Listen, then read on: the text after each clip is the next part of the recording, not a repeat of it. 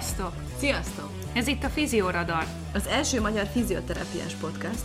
Napra kész, Hiteles. tudományosan megalapozott tudás, ami, Ami mindenkinek jár.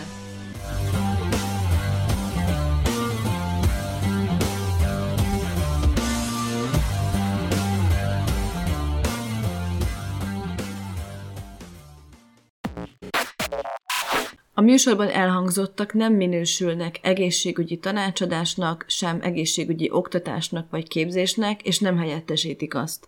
Minden információ tájékoztató jellegű és a figyelem felkeltését szolgálja. Sziasztok! Ez itt újra a Fizioradar, és nagyon nagy szeretettel köszöntöm a kedves hallgatókat. 2023-ban boldog új évet mindenkinek! Edina vagyok, a Fizioradar egyik műsorvezetője, ezt mindig elmondom, de azért sose árt tudni, hogy még mindig mi vagyunk a műsorvezetők. Ez azt jelenti, hogy itt van velem ma is műsorvezetőtársam Kati. Szia Kati, boldog új évet neked! Szia Edina, köszöntöm én is a hallgatókat, nagyon boldog új évet kívánok mindenkinek, aki most becsatlakozik hozzánk. Jó egészséget és nagyon-nagyon sok sikert az élet minden területén, legyen 2023 egy olyan év, amire mindannyian, ha visszatekintünk, akkor egy széles mosoly ül ki az arcunkra. Nekem, Kati, már 2022 is ilyen év volt, hála Istennek. 2022 végével lezárult a Fizioradar második évadja is. Immár két éve létezik a Fizioradar, nekünk legnagyobb örömünkre, és reméljük, hogy ezért némi örömöt a kedves hallgatóknak is adtunk ezzel. Immár 28 rész elérhető, mindenkit szeretnénk afelől biztosítani, hogy 2023-ban megújult lendülettel vetjük bele magunkat az újabb témákba és evidenciákba, és a Fizioradar töretlenül folytatódik. Így van, és akkor egy pár számunkra nagyon jelentős momentumot kiemelnék a fizioradal életével kapcsolatban a 2022-es évből. Történetesen kettőt, az egyik, hogy a követőbázisunk átlépte az ezer főt, amit ezúton is nagyon-nagyon köszönünk nektek. Minden megosztást, minden lájkot, minden kommentet, minden ö, privát üzenetet nagyon-nagyon köszönünk, és reméljük, hogy ez a jövőben is így fog folytatódni. A másik pedig a letöltések száma átlépte a tízezret, ami ilyen hihetetlen szám szerintem, hogy tízezerszer letöltötték valamelyik adásunkat. Egy kicsit libabőrös is lettem, Edina. Ez szerintem hihetetlen, és nagyon-nagyon köszönjük minden kedves hallgatónknak ezeket a letöltéseket, minden lájkot, ahogy is mondta, és nagyon-nagyon köszönjük, hogy hallgattok minket. És most pedig, mielőtt a mai témánkra rátérnénk, egy kis ízelítő következik a 2023-as év szakmai programjaiból. Az bizonyára már leszűrtétek az eddigiekből is, hogy mi nagyon fontosnak tartjuk azt, hogy nemzetközi szinten kövessük mi magyar gyógytornászok is a szakmánkat, a tudomány alakulását és fejlődését. Hasznosnak tartjuk nagyon, hogyha nemzetközi kapcsolatokat is sikerül kialakítani. Erre remek alkalom lesz szerintem, mondhatom, hogy a legnagyobb nemzetközi fizioterápiás szakmai esemény, a Gyógytornászok Világkongresszusa, ez a VCPT kongresszus, mely 2023. június 2 és 4 között kerül megrendezésre, személyes formában, 23 és 25 között pedig online formában lesz elérhető elérhető. Emlékezhettek, kedves hallgatók, hogy két éve mi is ott voltunk, és folyamatosan követtük az eseményeket. Ez most sem lesz másképp, hogyha rajtunk múlik, mindenképp ott leszünk. Dubájban lesz ez a kongresszus személyesen. Aki teheti, az utazzon ki, és vegyen úgy részt, aki pedig nem, annak hála Istennek és a szervezőknek online formában is elérhető lesz ez a kongresszus. Mi természetesen most is be fogunk számolni a főbb előadásokról, de hangsúlyozzuk, hogy ez nem pótolja a részvételt, ami pedig hatalmas élmény, és szívből biztatunk minden hallgatót és kollégát, hogy ti is vegyetek részt a világkongresszuson. Ha valaki attól tart esetleg, hogy nyelvi akadályokba ütközne, mert ugye a kongresszus nyelve az angol lesz, annak azt tudjuk mondani, hogy ha alapfokon beszél is angolul, akkor ott a lehetőség szeptember 30-ig visszanézni, újra nézni ezeket az előadásokat, tehát nem kell elsőre mindent megérteni feltétlenül, és a nyelvet gyakorolni is egy remek lehetőség ez. Söpörjünk félre minden akadályt, és találkozzunk a világkongresszuson. Ez lesz az egyik fénypontja valószínűleg a 2023-as szakmai évünknek. A másik nagyon nagy esemény az Európai Fájdalomtársaság, azaz az EFIK kongresszusa, mely ugye két évente kerül megrendezésre, és a Nemzetközi Fájdalomtársaság kongresszusa után ez a második legnevesebb, legrangosabb, legnagyobb fájdalomkongresszus, és nem kisebb szerencsébe van részünk, mint hogy nem kell Dubáig elmennünk, mint a világkongresszusért, hanem egészen elsétálunk majd Budapesten a Hungexpo-ra szeptember 20 és 22-e között részt vehet ezen a rangos eseményen, ami miatt megéri nekünk gyógytornász fizioterapeutáknak regisztrálni és részt venni a kongresszuson, az Edina által elmondott felejthetetlen és valóban életre szóló élményeken kívül, az, hogy külön gyógytornászoknak dedikált útvonal, tanulási útvonal lesz kijelölve a kongresszuson, ahogy az elmúlt több évben is így volt. Ez azt jelenti, hogy ha szeretnéd felfrissíteni, vagy esetleg most tanulod a fájdalom tudományjal kapcsolatos legfontosabb információkat, akkor ezeken a blokkokon, ezeken a plenáris üléseken, workshopokon, ha végigmész, akkor a három nap után, a három nap végeztével egy átfogó evidence-based, naprakész tudással fogsz rendelkezni, és valószínűleg nagyon-nagyon sok kérdéssel a fájdalommal és a fájdalom tudományjal kapcsolatban. Úgyhogy én mindenkit arra biztatok, hogy legyünk minél többen, és akár egy kis összejövetelt is szervezhetünk, akár előtte, utána, tehát ez egy nagyon-nagyon jó lehetőség, hogy még többet tanuljunk, kapcsolatot teremtsünk nemzetközi kutatókkal, és a hazai szférával is. A másik pedig, ami egy kicsit közelebb van, hogyha valakit a sport érdekel, akkor a Skandináv Sportkongresszusra Kopenhágában február 2-a és 4-e között mindenképpen regisztráljon, utazzon ki, hogyha megteheti, mert valóban ez Európában az egyik legnagyobb nemzetközi sportkongresszus, ahol a sportkutatás éllovasaival lehet találkozni, beszélni, előadásokat hallgatni tőlük, és hát azért a Dán vendéglátás sem utolsó. Wow, hát ezek nagyon jól hangzanak, Kati. Fú, én teljesen már ráizgultam egyébként ezekre a kongresszusokra, és online is ugyanolyan jó élmény, de azt gondolom, hogy az, hogy Budapestre jön az Európai Fájdalom Kongresszus, ez kihagyhatatlan. Tehát tényleg nagyon remélem, hogy nagyon sok magyar gyógytornásszal fogunk ott is találkozni, úgyhogy készüljetek, regisztráljatok, és hajrá! Természetesen a további adásaink során is majd teszünk néhány ajánlást, amint ugye folyamatosan jönnek az információk, hogy milyen kongresszusokat rendeznek még az év folyamán, nem mindent hirdettek még ki, bármi olyat látunk, ami tényleg széles körű témát ölel fel, akár nemzetközi, akár magyar, azokról azért majd beszámolunk egy pár mondat erejéig az adások elején is, és akkor így mindenki akár ezúton is tudomást szerezhet róla. Amúgy meg járjatok nyitott szemmel ezen a téren is, hogy milyen rendezvényekre érdemes menni szakmai és tudományos berkeken belül. Hát remélem, hogy az év második fele még hoz meglepetéseket, és ha így lesz, akkor azt időben be is fogjuk jelenteni, és akkor lehet, hogy egy kis extrával is tudunk szolgálni nektek ebben az évben, kongresszus tekintetében. De egyelőre erről többet nem tudok elárulni. Reméljük, hogy kedvet kaptatok az említett rendezvényekhez, és most pedig következzen 2023 első szakmai témája a Fizioradar műsorában. Térjünk is rá a mai témánkra, ami a kategorizáció témáját fogja boncolgatni. A derékfájdalom esetén a kategóriákba való sorolás az olyan terápiák, melyek kategóriákba sorolják a pácienseket is, így ajánlanak terápiás utakat a pácienseknek, és ezek alapján kezeli őket a fizioterapeuta, tehát ezeket a módszereket fogjuk összehasonlítani, és megnézni különböző vizsgálatokban, hogy ezek mennyire hatékonyak, mennyire megbízhatóak, és egyáltalán mennyire ajánlott ezeket alkalmazni a jelen jelenlegi szakirodalom szerint. Csapjunk bele. Azt kell tudni, hogy azért számos cikk és vizsgálat és kutatás született a kategorizációról, nagyon sok a derékfájdalom területéből. Mindezt nem tudtuk volna feldolgozni, és nem is gondolom, hogy ennek van jelentősége, mert az összefoglaló cikk lesz majd a lényeges, amire rá fogunk térni.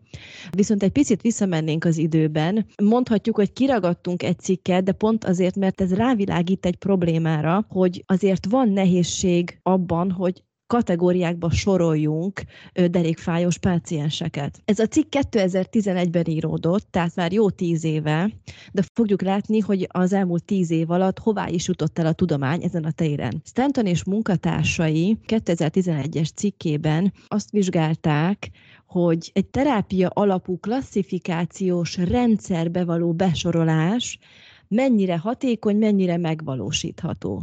Ez a klasszifikációs rendszer négy különböző kategória valamelyikébe sorolja a pácienst, abba, amelyik terápiára a legvalószínűbb, hogy reagál a tünetei és a fizikális vizsgálat alapján.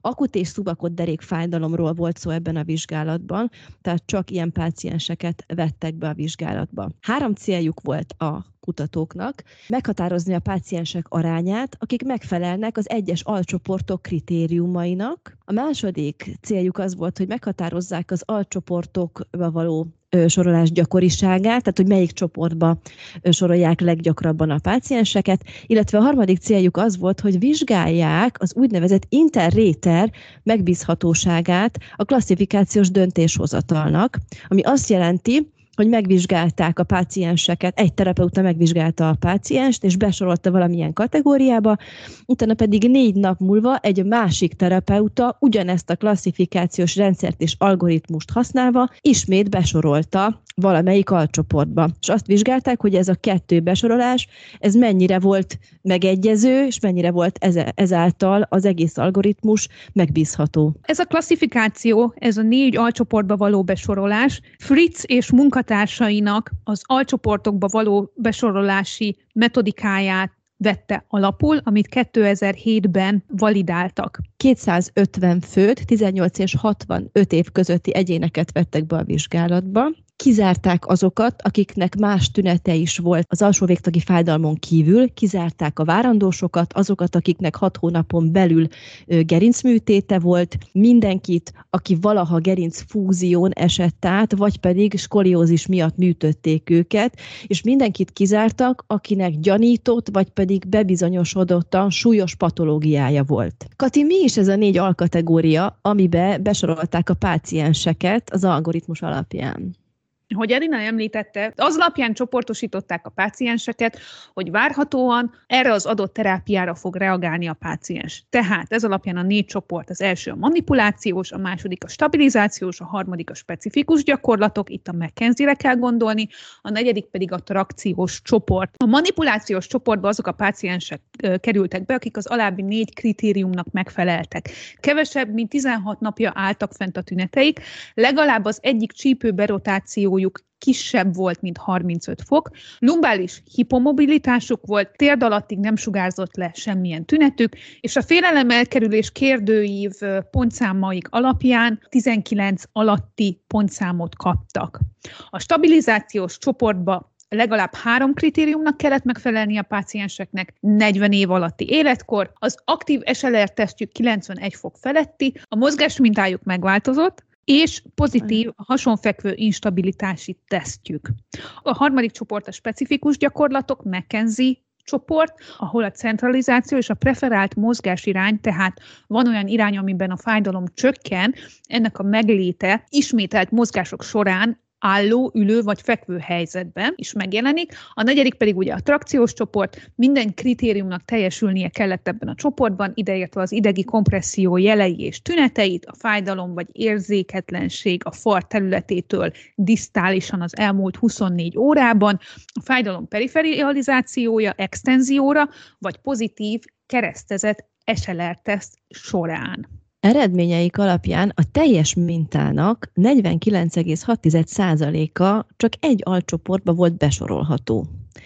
A páciensek nagy része legalább egy csoportba volt sorolható, de 25,2%-uk több, mint egy csoportba volt sorolható. Tehát nem volt egyértelmű a kritériumrendszer alapján, hogy melyik alcsoportba is passzolnak leginkább ők. A páciensek 25,2%-a nem volt besorolható az algoritmus alapján egyik csoportba sem. A kutatóknak célja volt az is, hogy meghatározzák, hogy melyik volt a leggyakoribb alcsoport. Ez a manipulációs csoport volt, tehát a páciensek 42%-át a manipulációs alcsoportba sorolták. Második leggyakrabban pedig a specifikus gyakorlatok, tehát a McKenzie McKenzie gyakorlatok csoportjába, ez 30%-ot tett ki.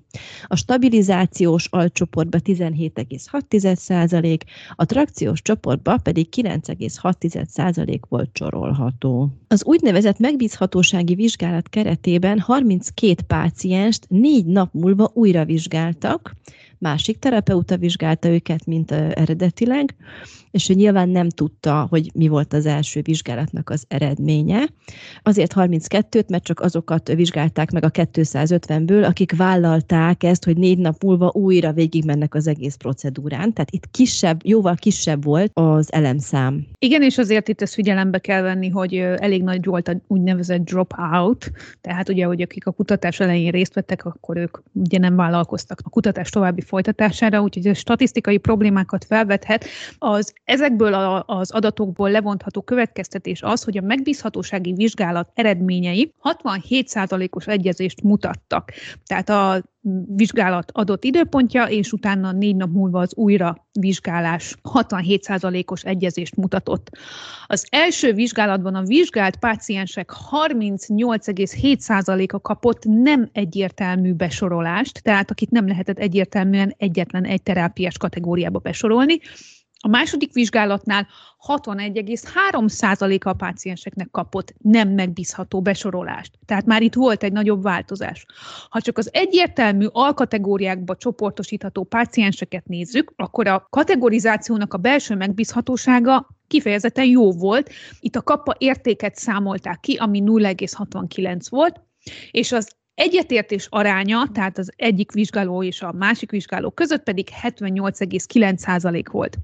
Amikor viszont csak azokat a pácienseket nézzük, akiket nem tudtak egyértelműen egy csoportba besorolni, ott a klasszifikálás megbízhatósága gyenge volt, itt a kappa érték 0,23, tehát egy nagyon nagy különbség a kettő között, és az egyetértés a két vizsgáló terapeuta között is csak 50%-os volt. Az esetek másik 50%-ában az alanyok vagy több alcsoport kritériumainak feleltek meg, vagy igazából egyetlen csoport kritériumainak sem tettek eleget. Összefoglalva tehát, teljes megbízhatósága a kutatók által használt klasszifikációs algoritmusnak adekvát volt a klinikai használatot tekintve, de azoknál az eseteknél, ahol ez a klasszifikáció nem volt egyértelmű, ott nyilvánvaló, hogy nem jól használható ez a klasszifikálás. Ebben az esetben ez a páciensek felére volt érvényes. Mivel a vizsgált alanyok fele volt ugye besorolható egy kategóriába, de a másik fele vagy többe is, vagy semmelyikbe sem, ez az információ a kutatók szerint fontos a jövőbeni vizsgálatokra vonatkozóan. Ezen vizsgálatokban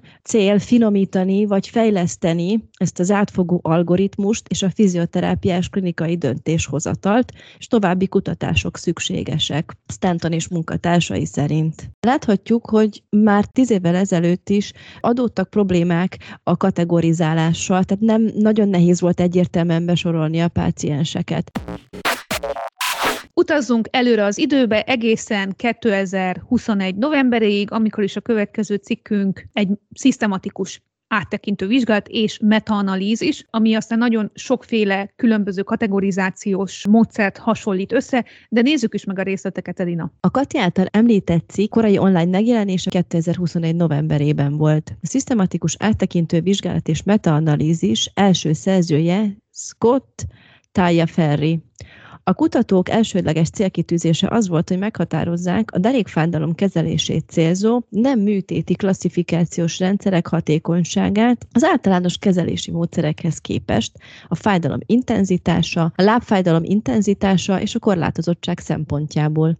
A másodlagos célkitűzése a kutatóknak a terápia szempontjából alcsoportokba való sorolás hatékonyságának vizsgálata volt. Azaz, hogy mennyire hatékony az a kezelés szempontjából, ha a pácienseinket alcsoportokba soroljuk, és ennek megfelelően kezeljük. A kereséskor használt kulcsszavak 2582 találatot hoztak, melyből 179 publikációt vizsgáltak át részletesen. A jelen publikációban végül 25 cikk került be a klasszifikációs rendszer analízisébe, és 38 cikk került be az alkategorizálás analízisébe.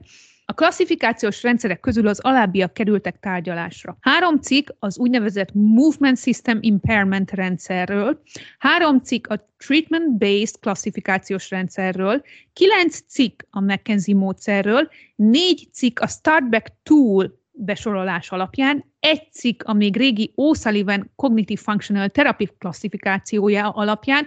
Itt előre megegyezném, hogy O'Sullivanékről később még szó lesz, egy kis spoiler, ők már évek óta elhagyták a klasszifikációt, mert nem találták hatékonynak, ezért is csak ez az egy cikk található tőlük a szakirodalomban.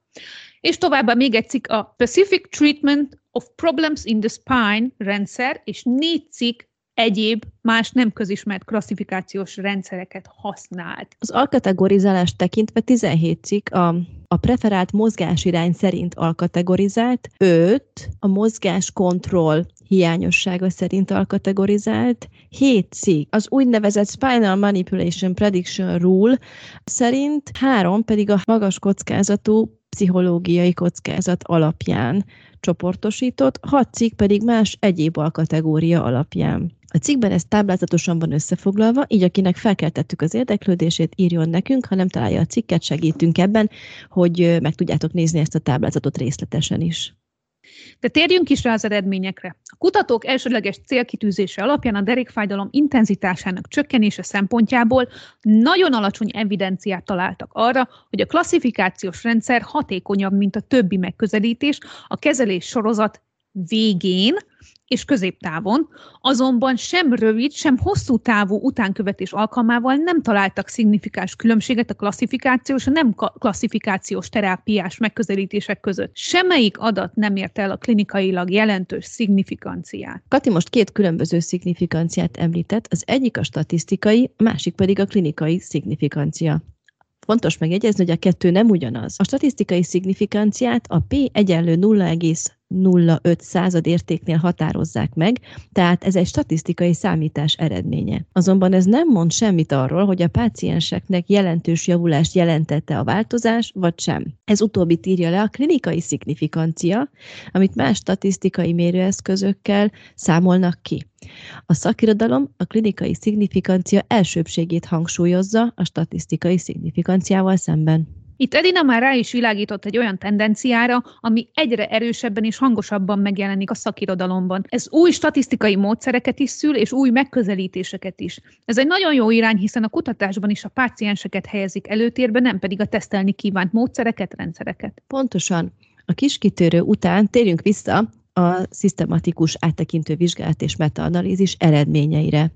Az alkategorizálás elemzését tekintve a hátfájdalom intenzitásának csökkenése szempontjából egyetlen klasszifikációs rendszer sem volt hatékonyabb, mint az általános beavatkozások egyetlen időpillanatban sem. Krónikus derékfájdalom kezelését tekintve nagyon alacsony biztonságú evidencia van arra, hogy a klasszifikációs rendszerek a kezelés sorozat végére szignifikánsan jobban csökkentik a derékfájdalmat, de hosszú távon ez a különbség már egyáltalán nem látható. A lábfájdalom intenzitásának csökkenése tekintetében nagyon alacsony bizonyosságú evidenciát találtak arra, hogy a klasszifikációs rendszerek nem hatékonyabbak, mint az általános kezelések, sem a terápia sorozat végén, sem pedig rövid vagy hosszú távon. Egyik klasszifikációs rendszer sem mutatott klinikailag jelentős változást a lábfájdalom intenzitásának csökkenése szempontjából.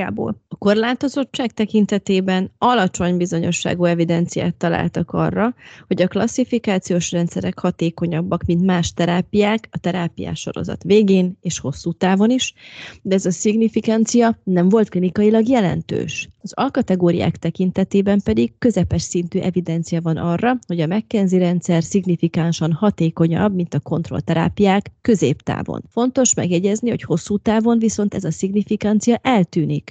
Krónikus derékfájdalom esetén is ugyanez a jelenség látható, azaz a terápiás sorozat végén, ha bár látható szignifikáns különbség, a hosszú távú utánkövetések során ez a különbség teljesen eltűnik a különböző rendszereket összehasonlítva.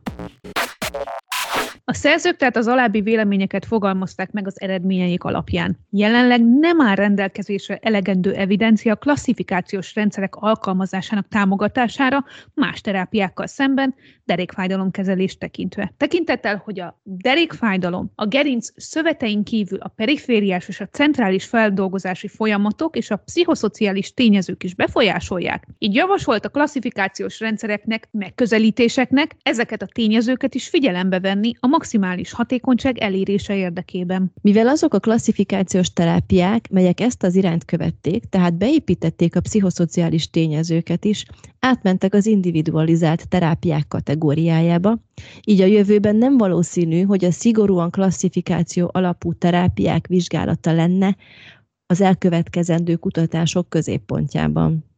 A McKenzie módszer tekintetében az alkategóriai analízis azt sugalja, hogy a módszernek nagyon kicsi statisztikai, de klinikailag nem jelentős hatása van a korlátozottság csökkentésében középtávon. A derangement alkategorizáció, tehát a mozgásirány preferencia, a McKenzie módszeren belül másodlagos analízis után moderált hatékonyságot mutatott a fájdalom intenzitás csökkenését tekintve. Mindez csak rövid távon jelentkezett, és ez a különbség nem volt klinikailag jelentős.